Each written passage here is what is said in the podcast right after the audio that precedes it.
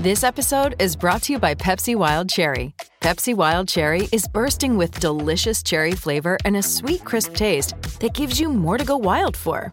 Getting wild may look different these days, but whether it's opting for a solo Friday binge watch or a big night out, everyone can indulge in their wild side with Pepsi Wild Cherry. Also available in Zero Sugar. So grab a Pepsi Wild Cherry and get wild.